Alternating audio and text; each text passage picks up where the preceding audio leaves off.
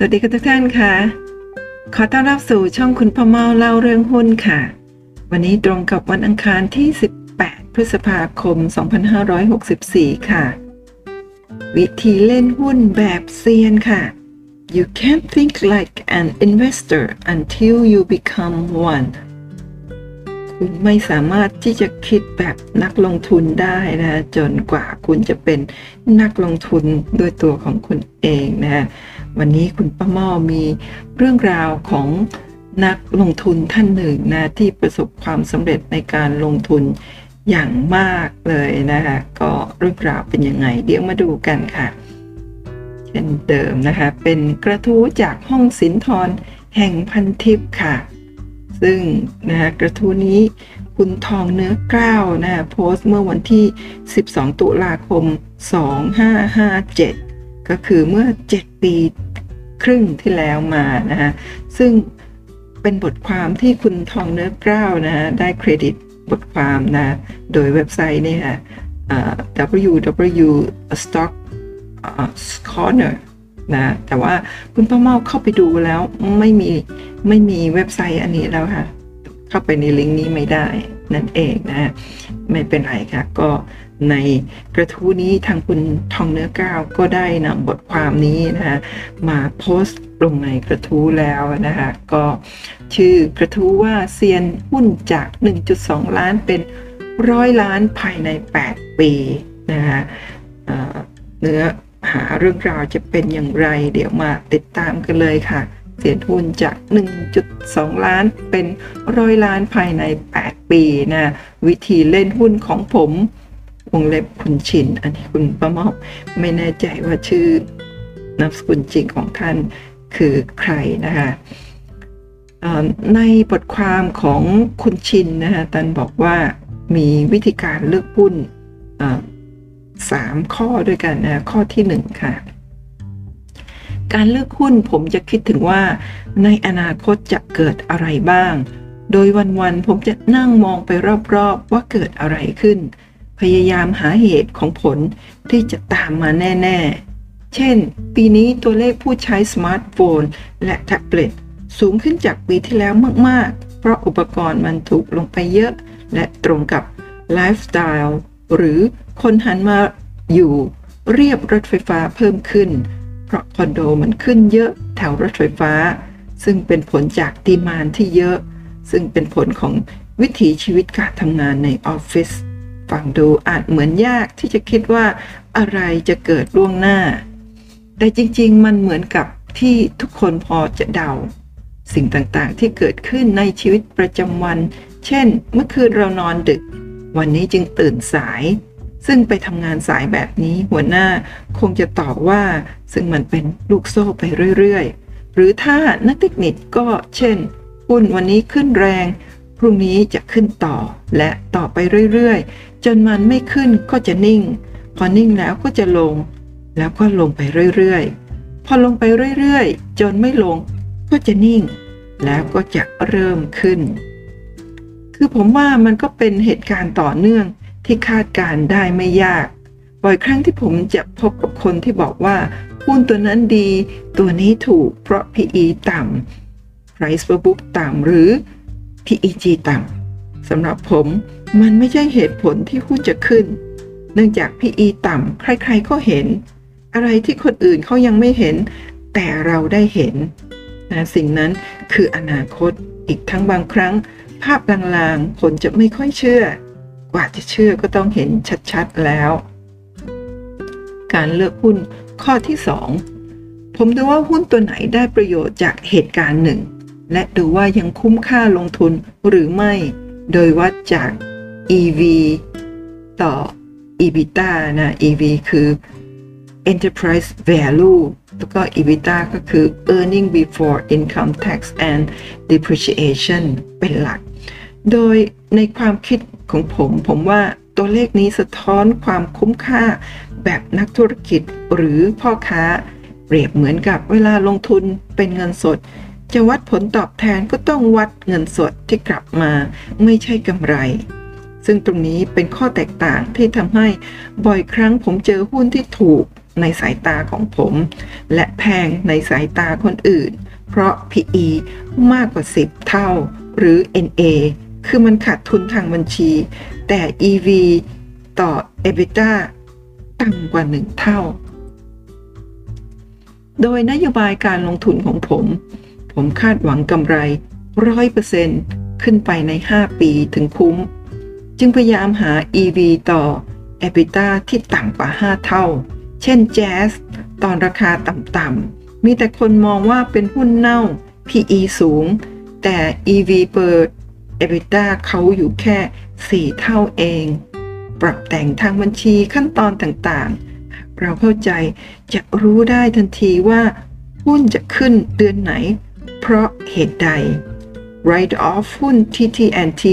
ทำให้กำไรน้อย ปีต่อมาพอไม่มีเหตุการณ์นี้ ยังไงหนังสือพิมพ์ก็พาดหัวว่ากำไรโตอยู่แล้ว ทั้งๆทที่จริงกำไรมันดีอยู่แล้ว หากเราหยิบตัวเลข EV per EBITDA มาวัด ไม่ใช่ว่าใช้ PE วัด การเลือกหุ้นข้อที่ 3 หากคิดผิดต้องไม่ขาดทุนในระยะยาว เนื่องจากผมต้องการพอร์ตที่โตเรื่อยๆ ไม่ใช่หวือหวา เช่น เริ่มร้อยได้ 50 เท่ากับได้ 150 พอเสีย 50%เหลือ 75 แบบนี้ต้องมานั่งแก้ให้ได้ 33%ให้กลับเป็น 100%อีก แบบนี้พอร์ตไม่ไปไหนสักที เสียเวลาและโอกาส โดยต้องมองว่าเหตุการณ์แย่สุดๆ ต่อกิจการที่มีโอกาสเกิดขึ้นเป็นอย่างไร แย่ขนาดนั้นผลประผลประกอบการก็ยังคุ้มค่าเมื่อเทียบกับราคาที่เราซื้อ ซึ่งกิจการที่ไม่ผันผวนนัก EV per EBITDA ต่ำกว่า 5 เท่า ก็ช่วยป้องกันความเสี่ยงได้มากแล้ว แต่หากกิจการผันผวนได้มาก ก็แค่ไม่ลงทุนครับ หาตัวอื่นแทน นอกจากนี้ผมจะดูโครงสร้างการเงินว่า และอื่นๆว่ามันเสี่ยงล้มได้ไหม ถ้าเสี่ยงก็ไม่ยุ่งดีกว่า หวังว่าพอจะเป็นประโยชน์กับผู้อ่านนะครับ พอดีเห็นกระทู้เถียงกันเรื่อง VI กับ VS คือถือยาวกับถือสั้น ผมก็นั่งคิดเราเป็น VI หรือ VS กันแน่ในนิยามคนอื่น แต่ผมว่าจริงๆ ผมก็แค่นักลงทุนที่คิดแบบพ่อค้าครับ ตอนนี้พอร์ตถึงเป้าหมายที่อยากได้แล้ว อยู่ 9 หลัก โดยเป็นเงินเริ่มต้นจากเงินเดือนประมาณ 3 0 0แสนและมาบวกกับเงินลงทุนของที่บ้านภายหลังอีก 2 ล้าน โดยใช้แนวทางนี้ และมีการบริหาร leverage และ risk ใช้เวลา 8 ปีครับทำกำไรหุ้นแค่ 3 ตัวได้แก่ TSL ACL แล้วก็ Jazz ปล1 2 3 ก็คืออข้อเลือกหุ้นนะคะข้อที่ 1 2 3 เนี่ย มันเกี่ยวโยงกันไม่ได้เป็นลำดับขั้น บางทีดู 2 ก่อน ค่อยพิจารณา 1 กับ 3 นั่นนั่นก็คือทั้งหมดของเรื่องราวนะคะของเสียนหุ้นที่มีกำไรนะฮะจากจริงๆ ในนี้ในกระทู้หัวข้อบอกว่า 1.3 ล้านเป็นร้อยล้านภายใน 8 ปี แต่ตรงนี้เนี่ยท่านเจ้าของเรื่องคุณชินนี่บอกว่าโดยเริ่มเริ่มต้นจากเงินประมาณ 3 0 0แสน แล้วก็มาบวกกับเงินลงทุนของที่บ้านภายหลังอีก 2 ล้าน ก็น่าจะเป็น 2.3 ล้าน ไม่น่าจะใช่ 1.2 ล้านหรือเปล่า ถ้าคุณประมาเข้าใจผิดก็ขออภัยนะ เห็นไหมครับว่าเริ่มต้น 3 0 0แสนแล้วก็ที่บ้านอีก 2 ล้านนะคะ ก็น่าจะเป็น 2.3 ล้าน แต่ในนี้บอกว่าเสียหุ้นจาก 1.2 ล้านเป็นร้อยล้านนะอย่างไรก็ตามก็ ถือว่าอยู่หลักล้านต้นๆ กลายเป็นร้อยล้านนี่ก็ถือว่าเซียนเก่งมากๆเลยนะคะก็ขอขอบคุณเจ้าของกระทู้คุณทองเนื้อกล้าวนะคะที่ได้นำบทความดีๆ นะวิธีเล่นหุ้นของคุณชินมาโพสต์ให้กับสมาชิกห้องสินทรแล้วก็คุณเมาไปเจอเข้าอันนี้บทความนี้เมื่อ 7 ปีครึ่งที่แล้วนะกระทู้นี้ก็มีสมาชิกเข้ามากดไลค์กดแชร์กันเยอะนะเยอะมากนะคะซึ่งจริงๆสมาชิกส่วนใหญ่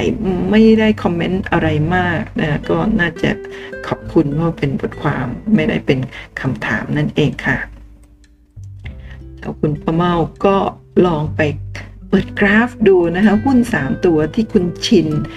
ทำกำไรจากล้านต้นๆนะหนึ่งล้านสองล้านก็ตามเนี่ยขึ้นมาเป็นหลัก 9 หลักก็คือร้อยล้านเนี่ยทำอย่างไรหุ้นแต่ละตัวนะก็มาเปิดกลางกราฟดู PSL ค่ะ ซึ่ง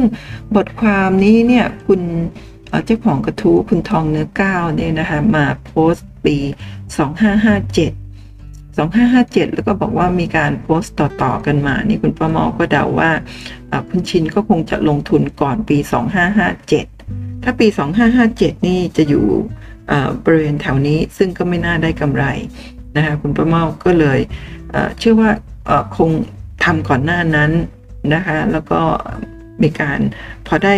8 ปีใช่ไหมลงทุนมา 8 ปี แล้วก็มาเขียนสมมติว่า 8 ปีจาก 57 ย้อนหลังไปก็จะเป็นสองสองห้าห้าก่อน 50 น่าจะเป็นสี่4849สมมติใช่ไหมคะเพราะว่า 8 ปี ก็ยังไงก็ตามก็คือก่อนปี 50 แน่นอนที่ลงทุนนะคะ ก็ PSL ค่ะ คุณประเมาก็มาดูว่าดูกราฟรายปีนะคะตรงนี้เป็นปี 45 ตอนที่ราคายัง ยังต่ำอยู่อยู่ที่ระดับโลที่ 50 สตางค์แถวนี้นะก่อนหน้านี้ก็ต่ำกว่านี้ ซึ่งเอาเป็นว่าซื้อแถวนี้ปี 45 ซื้อแล้วราคาวิ่งขึ้นไปถึง 30 บาทได้นะคะตรงนี้ 30 บาท ทีนี้ถ้าสมมติว่า 30 สตางค์ไป 3 บาทก็คือ 10 เท่าใช่ไหมคะไป 30 ก็คือร้อยเท่า แต่นี่ เริ่มจากประมาณ 50 ก็ไม่ใช่ร้อยเท่าก็น่าจะประมาณ7-80เท่า7-800เปอร์เซ็นต์เกือบพันเปอร์เซ็นต์เลยทีเดียว ถ้าสมมติเริ่มต้นที่ 2.3 ล้านนะคะ10 เท่าก็เป็น 23 ล้านใช่ไหมคะร้อยเท่าก็เป็น230 ล้าน เอาตีเป็นตัวเลขกลมๆว่า 200 ล้านนะคะก็ได้กำไรจากตัวนี้ตัวเดียวเพราะเริ่มต้นก่อน PSL 200 ล้านจาก 2 ล้าน ถ้าต่ำกว่านั้นก็อาจจะเป็น 150 ล้านบาทนั่นเองนะคะเห็นไหมคะความร่ำรวยไม่ได้มาง่าย ๆ ก็ต้องถือยาวค่ะ ปี 45 ถึงตอนนี้ปี 50 50 นี่คือก่อน Hamburger Crisis แล้วปีนี้ Hamburger Crisis ก็เชื่อว่าท่านได้ขายตรงนี้ไปแล้วนะคะ ก็ได้กำไรน่าจะ ร้อยกว่าล้านร้อยห้าสิบสองร้อยล้านอะไรประมาณนี้ นี่คือหุ้น PSL นะคะ Precious Shipping นะซึ่งเป็นบริษัทเดินเรือ ซึ่งที่ผ่านมานะอย่างช่วงวิกฤตปีที่แล้วนะฮะราคาลงไปถึงก่อนหน้านั้นขึ้นไป 30 แล้วก็เป็นขาลงมาเป็น 10 กว่าปีเลยนะฮะแล้วตอนนี้ช่วงปีที่แล้วเนี่ยอยู่ที่ประมาณ2บาท50นะคะแล้ว ในปี 64 นะคะหุ้นกลุ่มเดินเรือเนี่ยโดยเฉพาะตั้งแต่เดือนที่แล้วเนี่ยพุ่งขึ้นอย่างแรงถ้าจาก2บาท50 ขึ้นมานี่เกือบ 20 บาทก็เกือบจะน่าจะ 7-8 เท่าเหมือนกับตอนนี้นะคะคือ 7-800%ใครที่ซื้อตั้งแต่ช่วงวิกฤตปีที่แล้วถือมาตรงตอนนี้นะมี 1 ล้านก็กลายเป็น 7-80 ล้านเลยทีเดียว ใช่ไหมคะ 1 ล้านถ้า สิบเท่าก็คือสิบล้านนี่เจ็ดแปดสิบเท่าก็คือก็ก็น่าจะเจ็ดแปดร้อยล้านอะไรอย่างนั้นหรือเปล่าคะไม่คุณเมาคงไม่เหมือนตัวเลขใช่ไหมคะอืมเป็นอย่างนั้นเลยนะคะสำหรับหุ้นตัวนี้จะสังเกตเห็นว่าหุ้นตัวนี้เนี่ยทำให้คนรวยมาสองสองอช่วงเวลาเนี่ยช่วงตั้งแต่ปี 45 มาจนถึงปี 50 ครั้งหนึ่ง แต่ว่ากลุ่มนี้รวยกลุ่มนี้ก็จะขาดทุนนะเพราะถ้า ไปไล่ซื้อตอน 20-30 บาท ลงมา 2 บาทก็หายไป 90%เลยทีเดียวนะคะ แล้วก็มาปีนี้ก็ได้กำไรอีกแล้วค่ะ จะไปได้ไกลแค่ไหนก็ต้องรอติดตามดูผลประกอบการอะไรต่างๆ ด้วยนะคะหุ้นตัวต่อมาค่ะ หุ้น ACL คุณพ่อเมาหากราฟไม่เจอนะคะก็ไป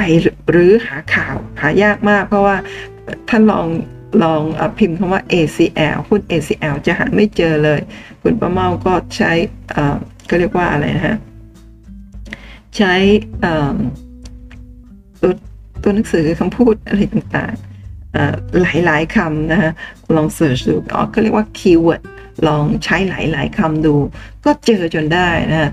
เจอข่าวอันนี้ค่ะ บอร์ด ACL นะมีมติเพิกถอนหุ้นออกจากตลาดถึงหาไม่เจอนะฮะเปลี่ยนชื่อเป็น ICBC ไทยนะฮะข่าวหุ้นการเงินนะฮะตั้งแต่เมื่อวันที่ 26 เมษายน 2021 หรือปี 53 นะฮะซึ่งเห็นไหมคะว่า PSL ปี 45 พอได้กำไรเยอะก็มาลงในหุ้นตัวนี้ค่ะ เพราะหุ้นตัวนี้ 53 ก็คือที่หลังนั่นเองค่ะ นะคะเพราะว่าถ้าสมมติว่าหุ้น PSL มาอยู่ช่วง 53 เหมือนกัน บริเวณนี้ก็จะไม่ได้กำไรนะคะเพราะฉะนั้นก็ต้องเป็นแถวๆนี้จึงจะได้กำไรเยอะนั่นเองค่ะ ACL นะคะก็ตั้งแต่ปี 53 นะคะที่ประชุมคณะกรรมการธนาคารก็คือเดิมเป็นธนาคารสินเอเชีย ACL นะเปลี่ยนชื่อธนาคารจากสินเอเชียนะ ACL Bank Public Company Limited เป็นธนาคาร ICBC นะ Industrial and Commercial Bank of China Thai Public Company Limited นะทั้งนี้จะต้องได้รับอนุมัติจากผู้ถือหุ้นและหน่วยงานที่เกี่ยวข้อง และอนุมัติให้ธนาคารดำเนินการขอเพิกถอนหุ้นออกจากการเป็นหลักทรัพย์จดทะเบียนในตลาดหลักทรัพย์แห่งประเทศไทย โดยสมัครใจทางนี้จะต้องได้รับอนุมัติจาก ผู้ถือหุ้นและหน่วยงานที่เกี่ยวข้องกำหนดวันประชุมวิสามันผู้ถือหุ้นครั้งที่ 1 ปี 53 ในวันที่ 25 มิถุนายน 2553คำว่าการอออกจากเพิกถอนออกจากตลาดหุ้นโดยสมัครใจนี่ก็คือสมัครใจที่จะออกเอง แล้วก็ตรงข้ามกับไม่สมัครใจคือไม่อยากจะออกจากตลาดหุ้น แต่ถูกตลาดหุ้นเพิกถอน เพราะว่าอาจจะ ผิดกฎระเบียบของตลาดหุ้นหลาย ๆ เรื่อง โดยเฉพาะในเรื่องของผลประกอบการที่ไม่ดีแล้วก็ไม่ได้ส่งงบนะขาดทุนตลอด แล้วก็ไม่สามารถที่จะไปพัฒนาฟื้นฟูกิจการอะไรต่าง ๆ ได้ก็เลยถูกเพิกถอนแบบนี้แบบไม่ได้สมัครใจ แต่ว่าในกรณีของ ACL เขาขอออก ขอเพิกถอนออกเองโดยสมัครใจนั่นเองค่ะ อันนี้คุณป้าเมาไม่มีตัวอย่างว่าช่วงนั้นราคาอยู่ที่เท่าไหร่นะคะแล้วก็สูงต่ำอยู่ที่เท่าไหร่หาหายากจริง ๆ แต่ว่าหาข่าวเจอแค่นี้ก็ดีใจแล้วนะคะว่าจริง ๆ แล้วก็คือออกจากตลาด แต่ว่าก่อนออกจากตลาดนี่ คุณป้าเมาเชื่อว่ามีช่วงหนึ่งก็คงจะดันราคาขึ้นไปสูงๆนะเสร็จแล้วก็ขายออกไปหรืออะไรประมาณอย่างนี้นะคะ แล้วก็ตัวที่ 3 ค่ะ หุ้น Jazz นะ Jasmine International นะคะ ก็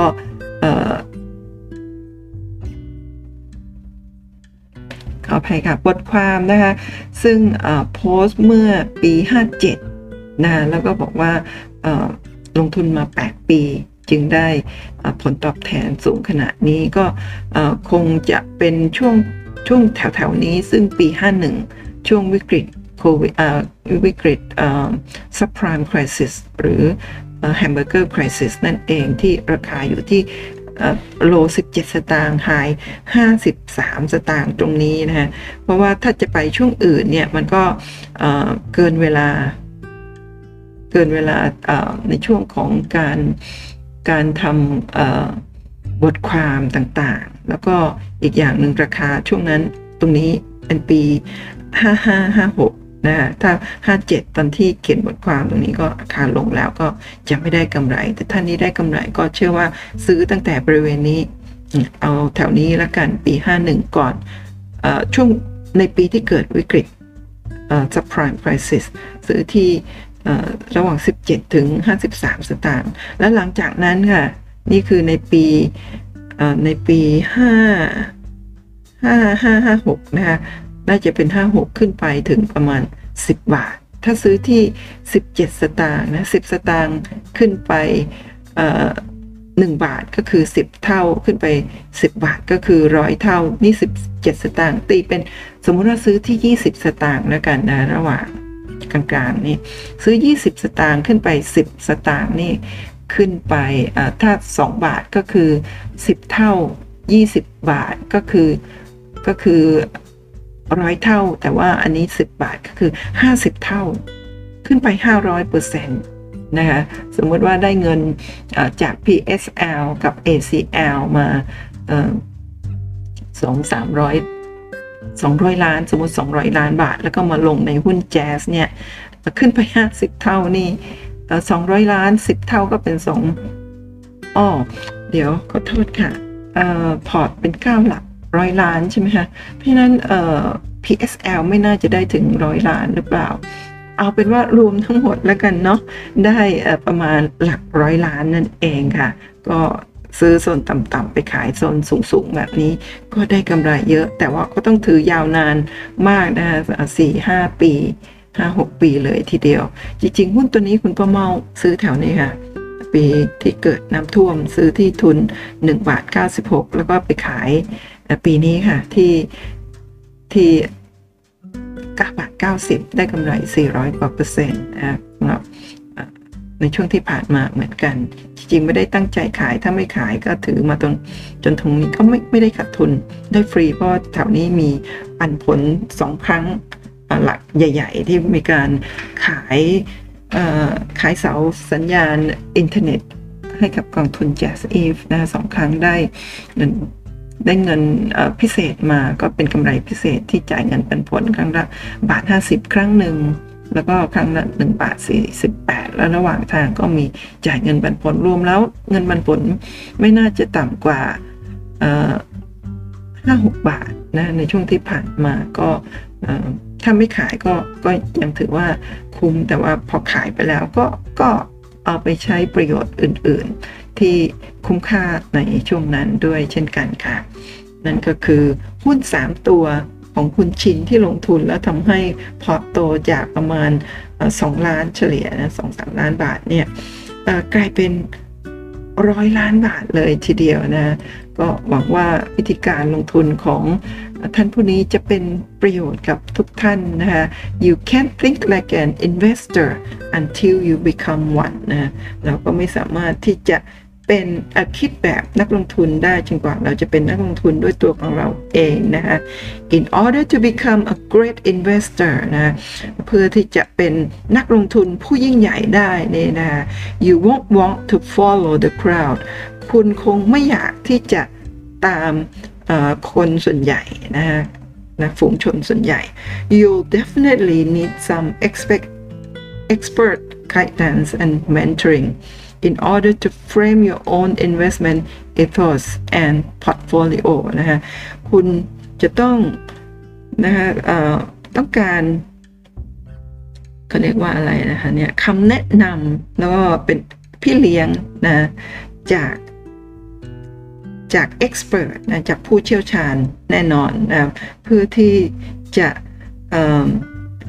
หาแนวทางการลงทุน นะและสร้าง portfolio ของคุณเองให้ได้นั่นเองค่ะคำเตือนนะคะการลงทุนมีความเสี่ยงผู้ลงทุนควรศึกษาข้อมูลก่อนการตัดสินใจลงทุนกันนะคะ ทุกท่าน แล้วก็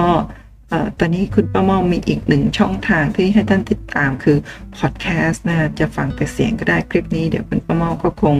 ไปอัปโหลดในพอดแคสต์ด้วย แล้วก็ถ้าท่านอยากจะมาดูกราฟ ซึ่งคุณป้าเมนำ มาเปิดกราฟให้ดู2 2บริษัทนี้นะก็แวะเข้ามาที่ YouTube มาฟังคลิปเพื่อดูกราฟได้ด้วยนั่นเองนะฮะนี่คือพอดแคสต์ที่ทำไปแล้วหลายคลิปด้วยกันนะฮะท่านที่ชอบวิธีการเล่าเรื่องของคุณประเมานะและยังไม่เบื่อกระทู้จากห้องสินทรนะฮะก็อย่าลืมกดติดตามกด subscribe ไลค์แชร์ช่องคุณประเมา เล่าเรื่องหุ้นนะเพื่อที่จะไม่พลาดการติดตามคลิปดีๆแบบนี้อีกนะฮะก็ขอให้ทุกท่านโชคดีในการลงทุนค่ะ พบกันใหม่คลิปหน้านะคะสวัสดีค่ะ